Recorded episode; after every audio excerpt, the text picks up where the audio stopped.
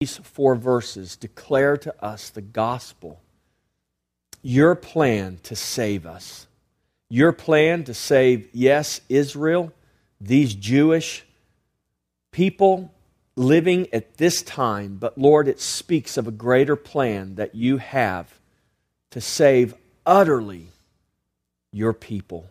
And we thank you for that, Father God, and we pray that our hearts and minds be open to that, and that word of truth, God, would bring transformation to us eternally in Jesus' name. Amen. Amen. So, these four verses declare God's plan for this nation, for this people. Now, remember, the Bible is written for us, but it's not necessarily written to us. Remember, Jeremiah 29 is a letter that was written to a specific group of people. But God, in His sovereignty and in His providence, preserved this letter because this letter, written to a group of people, declares a message for us today. Amen? And the promises of these verses are promises that we can stand on. Today, we can know that God has a plan for us. If, listen, we are, if you are saved, if you are born again, you are the people of God. You're His children, you're His people. And God has a plan for His people.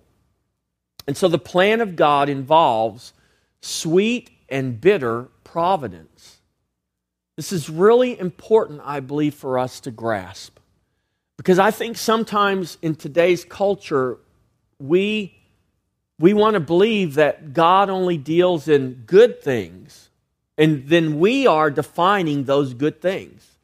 And we define goodness or good things based on what we've been conditioned to believe is good. And, and I think God is showing us something here in Israel's history that is very relevant for us today. Those Jews did not believe this captivity was good, but yet God declared very clearly. He said, I caused you to be carried away captive for your own good. Yet they rejected Jeremiah's word. They rejected the word of the Lord because they could not see anything good in what Jeremiah was declaring to them, what, what the Lord was declaring to them. And so the lesson for us today is that we need to be really careful of how we judge what is good and what is not. Because God's plan, though it involves sweet and bitter providence, his plan is utterly totally and completely good because He is good. He is the only one good. And so we have to trust in His providence, though it is dealt out bitterly sometimes. And even when it's dealt out sweetly, we still have to trust in Him. He has a plan. And so for Israel, there was the bitterness of captivity. But in the bitterness of captivity, think about what God commanded them. We read verses 1 through 10 last week, and God told them, He said, Build houses, take wives, have children, give your daughters to husbands, have grandbabies, plant gardens, and eat the fruit of the gardens and the orchards you plant. And so God's telling them, in the bitterness of captivity, God commanded them to enjoy the sweetness of living life. Listen, this is a bitter world we live in. But yet, it is sweet. We are to, to enjoy, we are to see and to look for the sweetness of life that God has placed all around us. Though He has allowed us to be in a bitter world for this time, in this season, God says, enjoy the sweetness of life. And so He tells Israel, in the midst of your bitter captivity, enjoy the sweetness of life. Build houses, marry, have children, have grandchildren, plant gardens, plant orchards.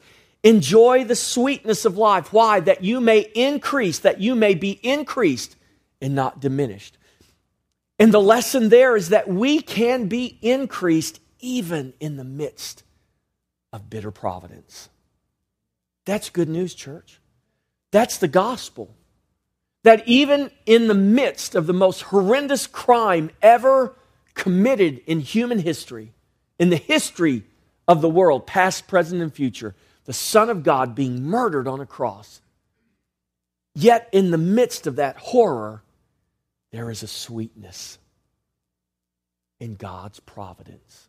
And this is what Acts 4 declares when the apostles are praying. The nations, why do the nations rage? What do they think they can do against you, God? For you had already purposed, you had already beforehand determined what was going to be done to your son Jesus. It was the providence of God.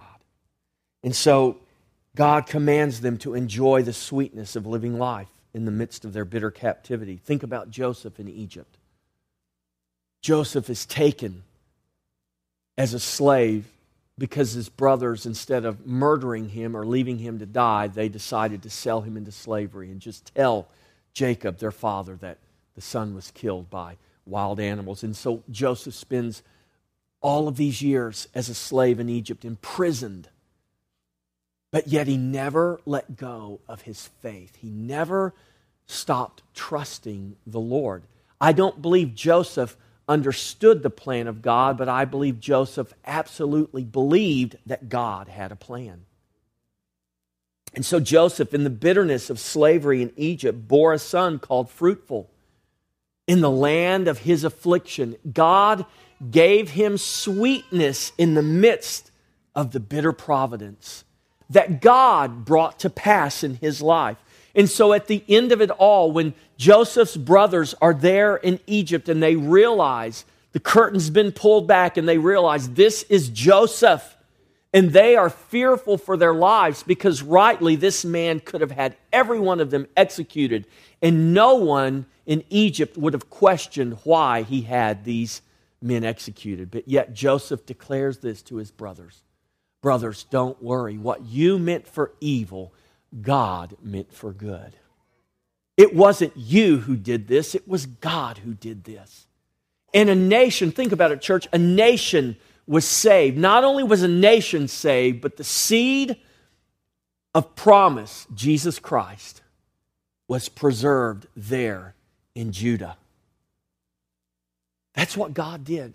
God's bitter providence actually brought great sweetness, the ultimate sweetness, when he brought forth that heir of the throne of David, Jesus Christ. And so, in God's plan, faith does not prevent the bitter. I want you to understand this. In God's plan, faith does not prevent the bitter, but faith works in the bitter to make sweet. This is the providence and the grace of a good God, not to destroy his people, but to save them and increase them through the sweet and bitter dealings of life. He wasn't trying to destroy Israel by sending them, sending them into captivity, he was attempting to save them. And not only save them, but to increase them. Remember the promise that was given to Abraham. Part of bringing that promise to pass was sending that nation into captivity. And though that nation could not see it, God knew full well what he was doing. And so, why has God preserved these things in his word for us today? Jeremiah 29 wasn't written to us, but God preserved it for us. Why? Because the same sweet and bitter providence of God is working in our lives today.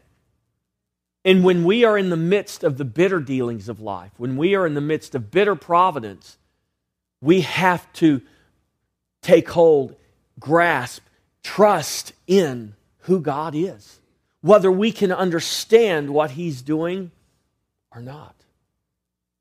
Whether we can see the goodness of His plan, we know that the planner, the architect, the author, He is good. And ultimately, that is what he is bringing to pass. So we looked at these five, what I call the five you wills of his people. Now let's look at these. They're found in Jeremiah 29 12 through 13. We looked at some key words last week, and one of those key words was the word then.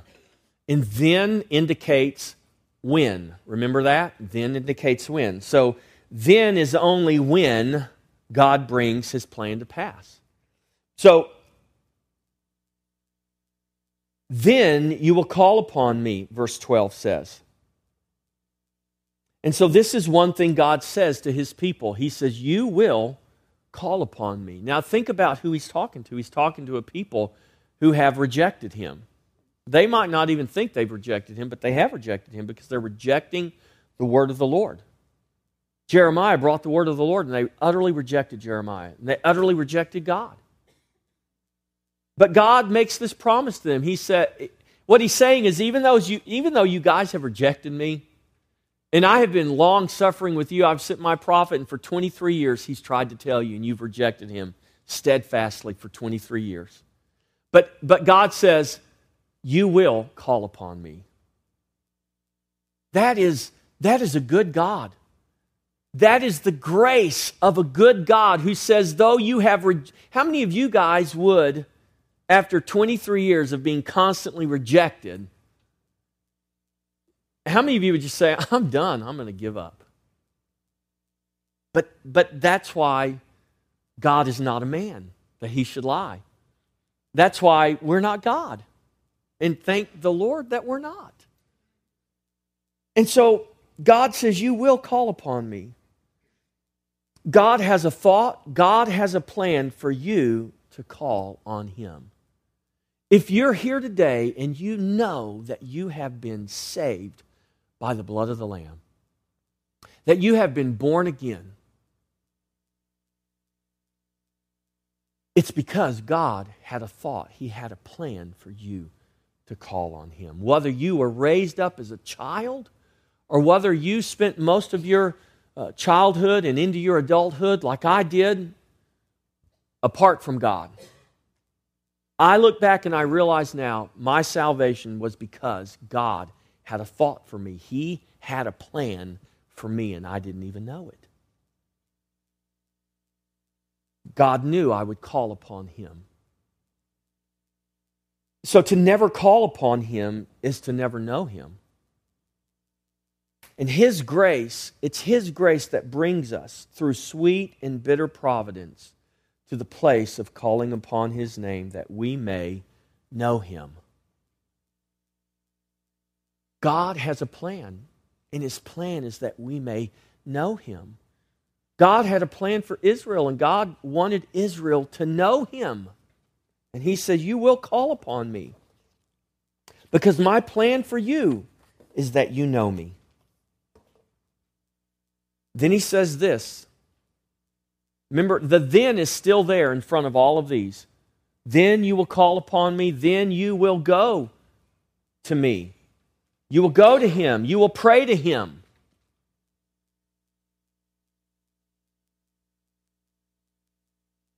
You will go to him and pray to him from a heart that has been turned to know him.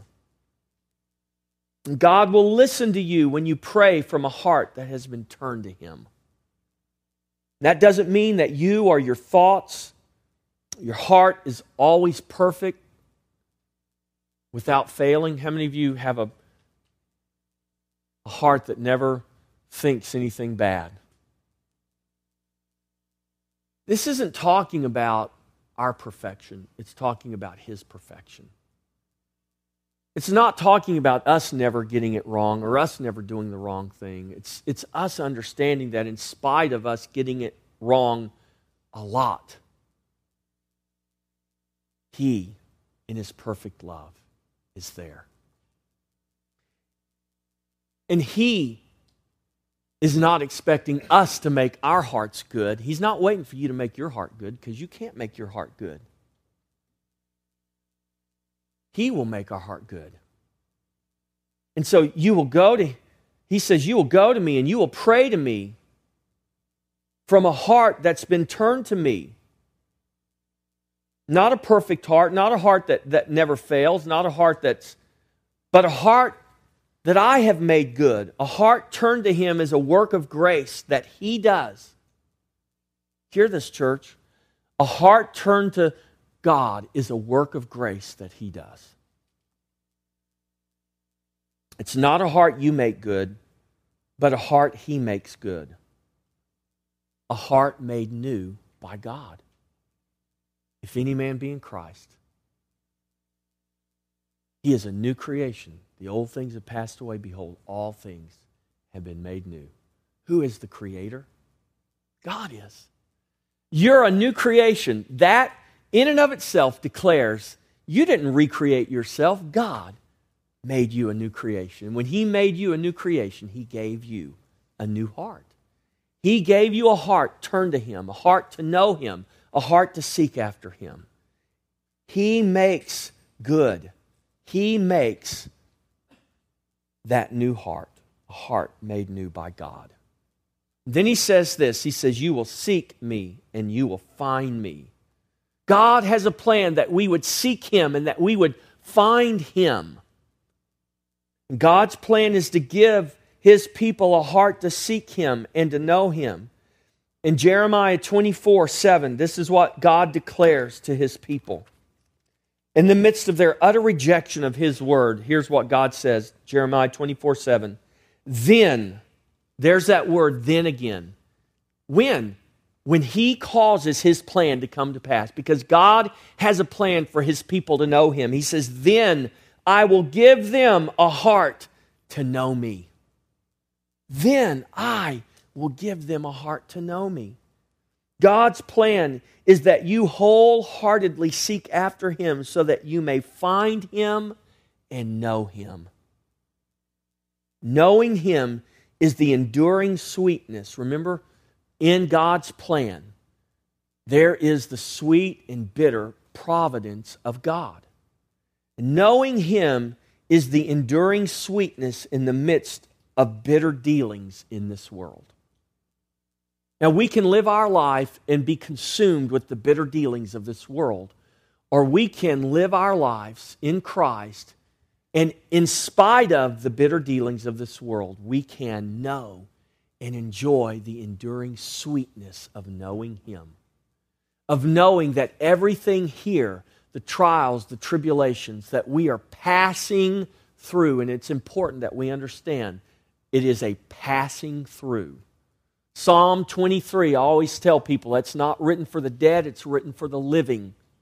We read it at people's funerals, but the reality is that is a psalm of life. And he says, Though you pass through the valley of the shadow of death, in this world, in this life, in the bitter providence of God, we sometimes pass through the valley of the shadow of death. But the destination God has for us is a higher place. It's a place where He has prepared a table for us in the presence of our enemies. And God says, in spite of your enemies, in spite of the valley of shadow, in spite of all of that, I am leading you through. You may be passing through, but I have an enduring and eternal sweetness that I have worked for you in my plan. Yes, my plan involves bitter dealings, but there is also the sweetness, and that sweetness is the enduring thing because the promise is one day he will wipe away every tear. There will be no bitterness then. There will not be.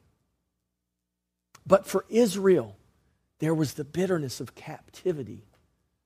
But in God's economy and God's plan, it was to bring them to an enduring sweetness. Knowing Him is the enduring sweetness in the midst of bitter dealings in the world. To know Him is to begin a lifelong journey by faith.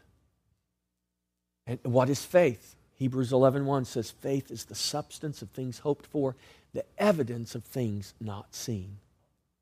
Israel could not see the goodness of God's plan. And even for Jeremiah, the only reason he knew it was good was because of his faith in God. It wasn't that he wanted his nation to be carried away captive, but it was the providence of God. And Jeremiah put his faith in a good God that this good God would deal with the people, his people, because he loves them. And his plan for them was not evil, it was peace.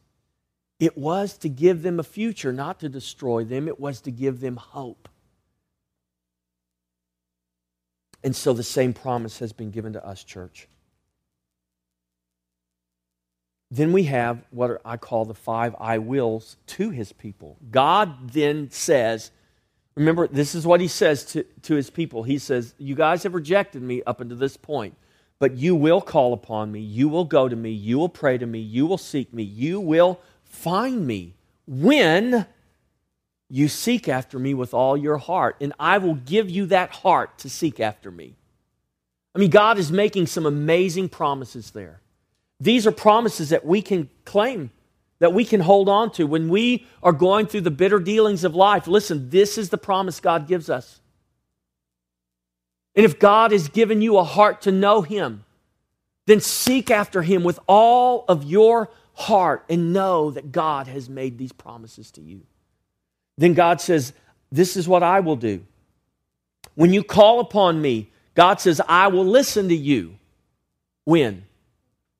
Then I will listen to you. Then, when I bring my plan to pass, I'm going to listen to you because you're going to call upon me. Not out of a false heart, not out of a wrong motive, but you're going to call upon me because you have a heart for me. I will listen to you. God will listen when his people call on him. God, lis- God listening doesn't mean that he does all that we desire. Some of you already know this. For some, this is a lesson that they're, they're going to have to learn. We think because we call God good, God must do everything that we ask Him to do. We even have theologies that teach if you just have enough faith, God will do anything you want Him to do. Well, that makes me God and God not. And that's wrong. God is God. And so God listening to us doesn't mean that He does everything we desire. The prayer Jesus taught us to pray was, Your kingdom come, your will be done. God listening is not to bring about your plan, but to bring about His plan. God telling Israel, You will call upon me and I will listen to you, was not to bring about Israel's hopes and desires, it was to bring about the plan of God. And ultimately the plan of God was what? God revealed it to us in the very beginning, Genesis 3:15, when he said to the serpent, "The seed of the woman will crush your head." Whose seed? The seed of the woman. What seed is that? It is Christ. And ultimately, the plan of God was Jesus Christ and Him crucified. This is the plan God has been, is bringing about. It is the knowledge of this gospel that is to fill the earth. And so, God listening is not to bring about our plan, but to bring about His plan. Then He says, I will be found by you. This is really important. God is only found because He chooses to be. Do you guys realize that? God is found only because he chooses to be. When man fell in the garden, do you realize that God was under no obligation to allow himself to be found by us? He wasn't. The only reason we are ever going to find God is because God, in His divine providence, has allowed us to find Him. So God is found only because He chooses to be and because He gives us a heart to know Him. Remember, we go back to Jeremiah 24 7. God makes a promise. He says, Then I will give you a heart to know me. Remember, if, if we don't call upon him, we'll never know him. And if we don't have a heart to call upon him, we're never going to call upon him. He gave us a heart to call upon him. He chose to be found by us. Isn't that that's awesome, church? That's that's good news. He's not hiding from us. I love the song we sang today, Come Closer. Because to me, the picture of blind Bartimaeus, you should just read that account sometime and just meditate on what's going on there. Do you realize how many times blind, Bart- blind Bartimaeus sat on that road between Old Jericho and New Jericho every day of his life, I believe? Because his only way of surviving was on the mercy of those that walked by him and would give alms to him. He was blind. He couldn't work. He couldn't do anything. More than likely, somebody had to take him there and place him there and, and, then, and then come help him get home. And here is blind Bartimaeus sitting on the road. If you read Israel's history you will realize how many self proclaimed messiahs probably walked by him. See, Jesus wasn't the first person. There's a reason why Jesus never overtly claimed to be the Messiah. Critics will say, well, Jesus never said he was God. Well, Jesus never said he was the Messiah. There was a reason why Jesus didn't say, hey, Israel, I just want you to know I am the Messiah you've been looking for. He, he didn't get up and make a public announcement. Matter of fact, when Jesus would heal and do things that the prophets prophesied that the Messiah would do, Jesus said, Don't tell anybody I've healed you. He did everything contrary to what we would do today. I mean, if somebody seemingly gets healed in a meeting, we want to create a website and send it all over the world and declare that revival has come. And this is the place it's coming to. Everybody get your plane tickets and fly to wherever. Do you realize Jesus never did that? Do you realize how unbiblical our mode of operation is today compared to Jesus? There was a reason why Jesus didn't get up and say those things. Because everything he did declared it. Because he didn't have to say it because the scripture itself declared it. And Jesus knew if they know the scripture, they'll know who I am. And here's blind Bartimaeus sitting on the road. And I'm telling you what, he's seen all kinds of messiahs come down that road. But one day, Jesus is passing by. Now, it doesn't tell us how many times Jesus had previous to that passed by blind Bartimaeus, but I would venture to say that Jesus, that was not the first time Jesus passed by blind Bartimaeus. But on that day,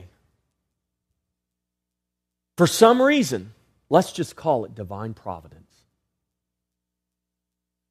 blind Bartimaeus begins to cry out, Son of David, Son of David, He didn't do it with a quiet voice. You know how I know? Because the handlers around Jesus, his apostles, who, who had become his handlers, you know, they were the guys that said, oh, don't, don't let those children come. You know, they'll quench the Holy Spirit if we let children near the anointing here. Jesus said, You guys get real. Let those kids come to me. Hey, you blind guy, keep your voice down. Don't you know who this is? This is Jesus. Jesus stops. He stops right in front of blind Bartimaeus. Blind Bartimaeus, don't pass me by, son of David. Jesus said, What do you want me to do for you? As if, like, duh, the guy's been blind since birth. What do you think he wants you to do? But yet Jesus asked him this question. He says, I want to be, I want to be healed. And Jesus healed him.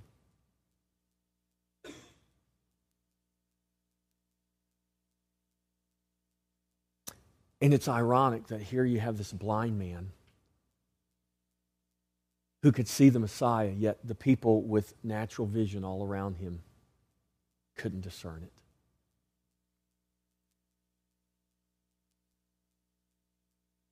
Let's not fall into this trap, church, that we become so familiar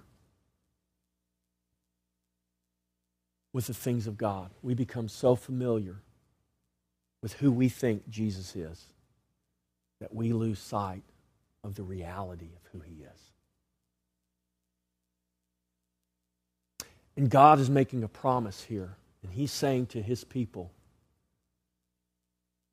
if you'll call upon me, if you'll go to me, if you'll pray to me, you will seek after me with all of your heart, you'll find me.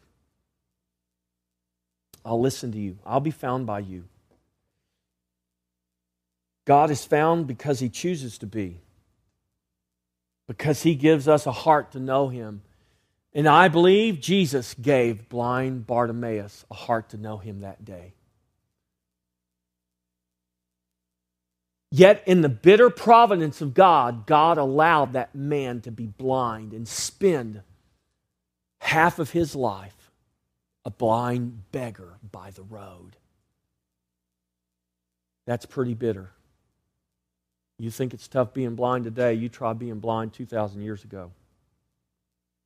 It was really tough. But yet, in the bitter providence of God, the Messiah touched Bartimaeus and healed him. And there was a sweetness manifest.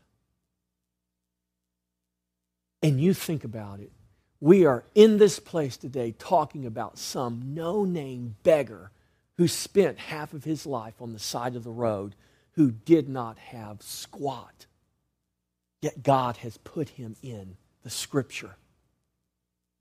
That is the bitter and sweet providence of God. God has a plan for you to find him as you seek and search after him with all your heart. And when blind Bartimaeus cried out, he cried out with all of his heart to the point that the multitudes that were thronging around Jesus as he was making his way to Jerusalem, he got everybody's attention. That's the heart God wants us to have toward Him.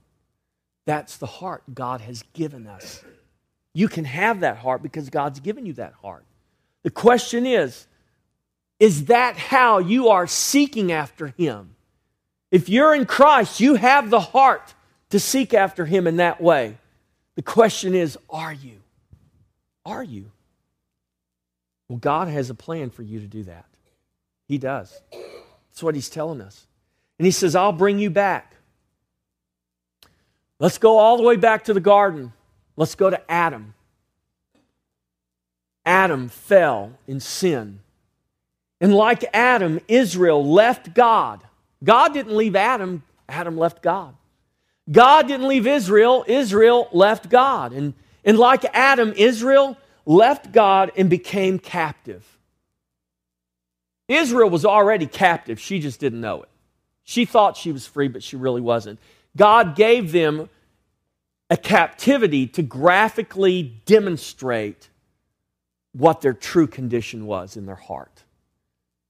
Adam became captive to sin the moment he fell. And subsequent to that, every one of us in our first birth are born captive to sin. I will bring you back, God says. And that referred to God bringing them back to Him, not just to a, a city or a geographic location. God was not just interested in bringing Israel back to Jerusalem. God's whole point was that they would come back to Him. They had left God in their hearts. God has a plan to bring you back to Him. I believe there are people born again who in their hearts, for whatever reason, they have departed. I didn't say they lost their salvation, because I personally don't believe you can do that. But I believe you can turn your heart. And I believe God, in His grace and in His mercy, will bring your heart back to Him. And sometimes that grace and that mercy, that plan, involves bitter as well as sweet providence, just like it did with Israel. And then God says, I will gather you. I will gather you. Jesus stood over Jerusalem and he wept. He said, Oh, Jerusalem, Jerusalem, the city who has killed the prophets, how I have desired to gather you as a mother hen gathers her chicks under her wings. It's an allusion to Psalm 91 He who dwelleth in the secret place of the Most High. And it talks about the wings of the Lord. And what God is saying here and what He's declaring to us, you're His child. God says, regardless of what happens in your life, if you are mine, I will gather you. I will bring you back. God has a plan to gather his sheep who hear his voice, who have a heart to know their shepherd. My sheep know my voice, Jesus said, and no other will they follow. And if you stray, God will gather you back. That's an awesome promise that God has made to us. You sure are quiet, church. That's good news. It really is.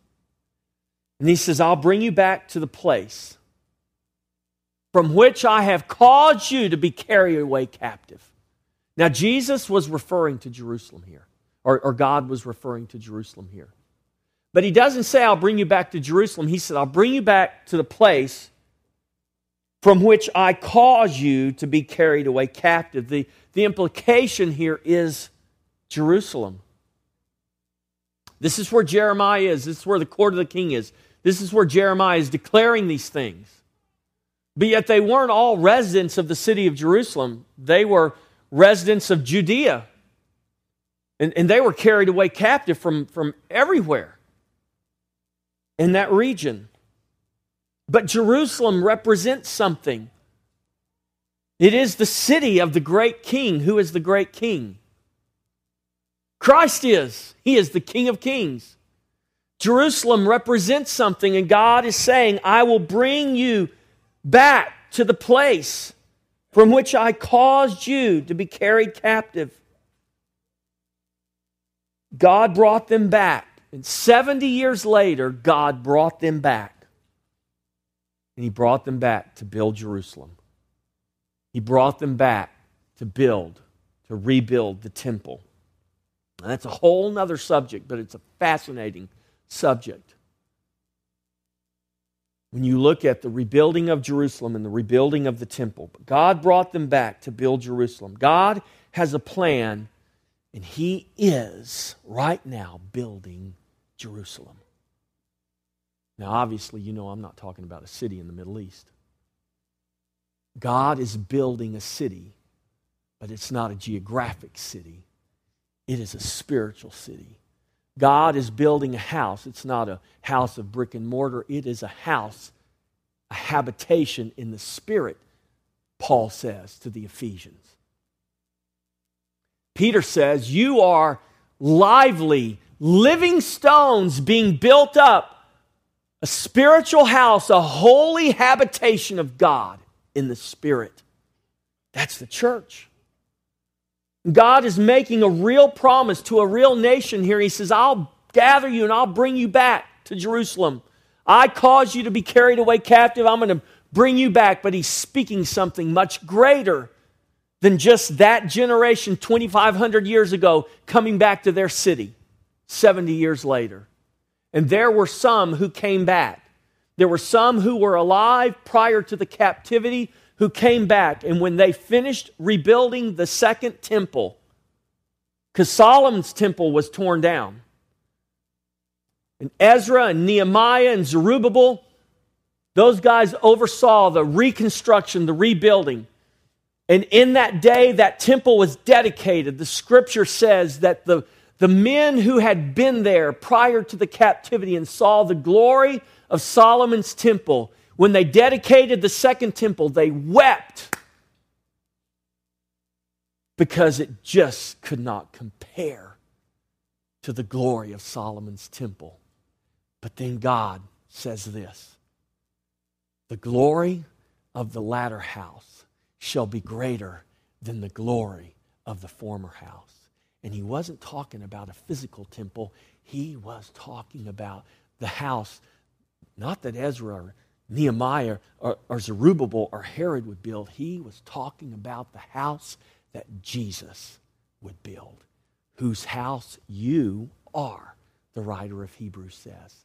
Oh, you should have shouted on that one right there, because I'm telling you what, that's good news. You are the house God promised to build. Those men who wept and God comforted them and said, The glory of the latter house shall be greater than the glory of the former house. You are the house of his glory. You are the latter house that is greater in glory than the former house. That's you, the church. And God is making a promise I will gather you, I will bring you back to the place. God says, I have a plan to build Jerusalem. Jesus said it this way in Matthew 18. He says, I will build my church, and the gates of hell shall not prevail against it. And the church is that glorious city. God has a plan to build his church. Through sweet and bitter providence, God has a plan to build his church also known as the bride of the Lamb, also known as the New Jerusalem, as seen in Revelation 21.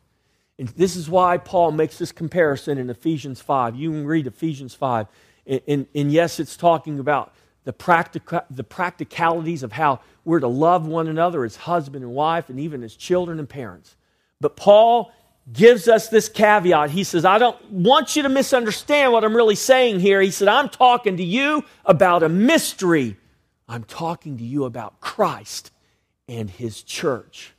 A husband is to love her wife the way Christ loved the church. Why? Because Christ is the head of the church. She is the bride and he is the bridegroom. And the, the angel tells John, Come with me and I'll show you the bride of the Lamb. And John said, I saw descending out of heaven the holy, the new Jerusalem, adorned as a bride. Church, that's you. That's you. This promise is to you. There is the sweet and the bitter providence of God, but I'm telling you right now, He's a good God with a good plan. We can trust Him. You are the church if you have found him, and you have found him because he gave you a heart to know him. And with that heart to know him, he has given you the capacity to seek after him wholeheartedly. We should not half heartedly do anything in Christ because he's given us a heart that we can, we can wholeheartedly love him with that we can wholeheartedly seek after him with. Paul says this to the Thessalonians. 1 Thessalonians 5:18. In everything give thanks. For this is the will of God in Christ Jesus for you. In everything. Israel, in your captivity for 70 years, give thanks. But how are we going to do that? There's no, I, don't, I don't see how that's possible. In whatever situation or circumstance you might be walking through right now, give thanks. Because though it might be the bitter providence of God, I'm telling you what, God has a good plan. Because He's a good God. And you will never, He will never allow you to experience the bitter providence without tasting the sweetness. It doesn't, doesn't make the reality of the bitter go away. If you ever walk through the valley of the shadow of death, you will remember passing through it. The point is of him having a table prepared is not that we will forget what it was like walking through the valley of shadow. The point is that God has something much sweeter than that. That was just a path I had to go down to get to that, which is enduring and eternally sweet. Amen? And this is why Paul says, in everything, Give thanks, for this is the will of God in Christ Jesus. Because we can give thanks in everything. Because in everything He is good. In everything He has given us a good future and a good hope. Because His thoughts for us are not evil, His plan for us is not evil, but it's for peace. It is to give us a future and a hope. Amen. God has a plan. Are you knowing Him? It's one thing to say, Well, I, I know Him. It's not just I know Him. Are you knowing Him? Are you growing in that knowledge? Are you do you live to know? How can you come? How can we just say God's someone we know? He's eternal. There's no end to him. You can't possibly just say, Yeah, I know him. If you ever tell me, Yeah, I know God, then I know you really don't know him.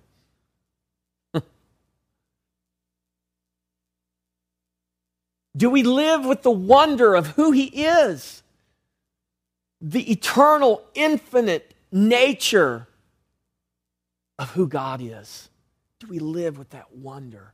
He has given us the privilege of knowing him, of seeking after him, of searching out and finding every day new variations, new shades, new colors. This is the manifold, the variegated, the multicolored wisdom of God. You can look and never see the same thing twice. That's how that's how God he is. That's why his ways are higher than our ways, his thoughts are higher than our thoughts. God has a plan. Are you knowing him? Are you trusting him? Are you seeking? Are you thankful?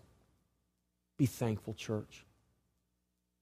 We live in hard times. Many people, not just here in Taylor, but, but all over the world, are going through very difficult times. But in the midst of the bitter dealings of this world, we have a reason to be thankful. Not that we'll never experience any bitterness, but that God, in the bitter and in the sweet providence of His plan, is bringing about something that is sweeter than we could ever imagine. And we will know that. We will see that. We will experience that, not only then, but now. We can now. One day all the bitter will be gone. But until then, He is still sweet. He remains good. Amen. This is this is the providence of a good God. The God we're called to trust. God we're called to seek after. It is this reality and this truth that the world needs to hear. The world is like Israel in Jeremiah's time. Much of the church is like Israel in Jeremiah's time. We should know the truth, but we don't know the truth. The world is out there looking for good, and, and they're never going to find it until they're pointed in the direction of the only one who is good. He is the only one that can save us. Amen? Let's all stand.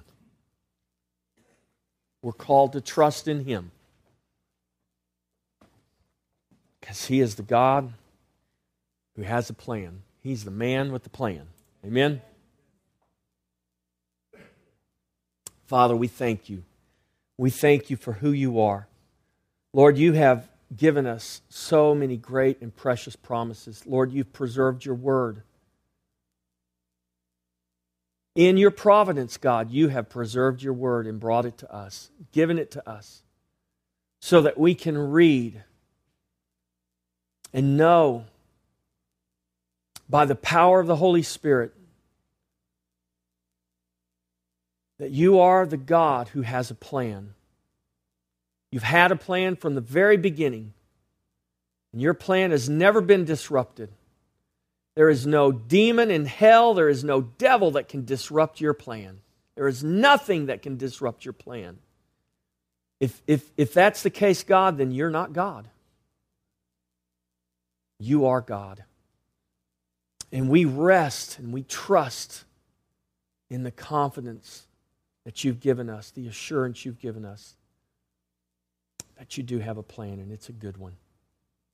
And we just say thank you today, God. Thank you for revealing that plan to us. Thank you for giving us a heart to know you. Thank you for calling us your people. Thank you for saving us. Thank you for preparing us.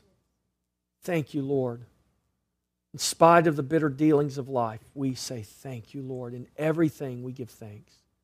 Because we know, God, you have a plan and you will bring about the sweet along with the bitter. And Lord, knowing you, knowing you, Lord Jesus, is the enduring sweetness that you've given to us.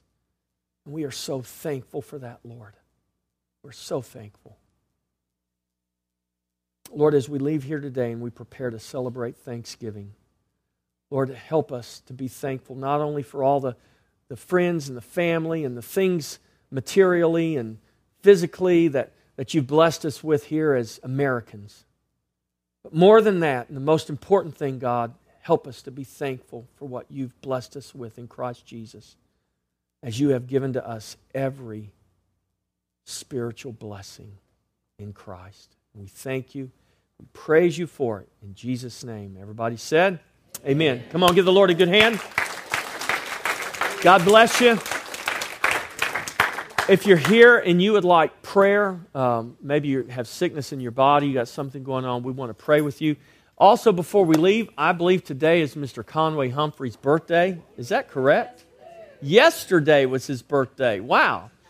Well, man, I appreciate Conway so much. Let's just sing happy birthday to Conway. Can we do that? And then if you have a prayer need, come on up and we'll pray with you. And no service Wednesday. Uh, for Thanksgiving, we have a lot of people going out of town, so if you come Wednesday, there won't be anything going on here. So praise God. Happy birthday to you. Happy birthday to you. Happy birthday, dear Conway. Happy birthday to you. Yeah. All right. Anybody else that has a birthday? Happy birthday. Happy Thanksgiving. God bless you. If you have a prayer need, come on. We want to pray with you. God bless. See you tonight at 6:30 at St. Paul Lutheran.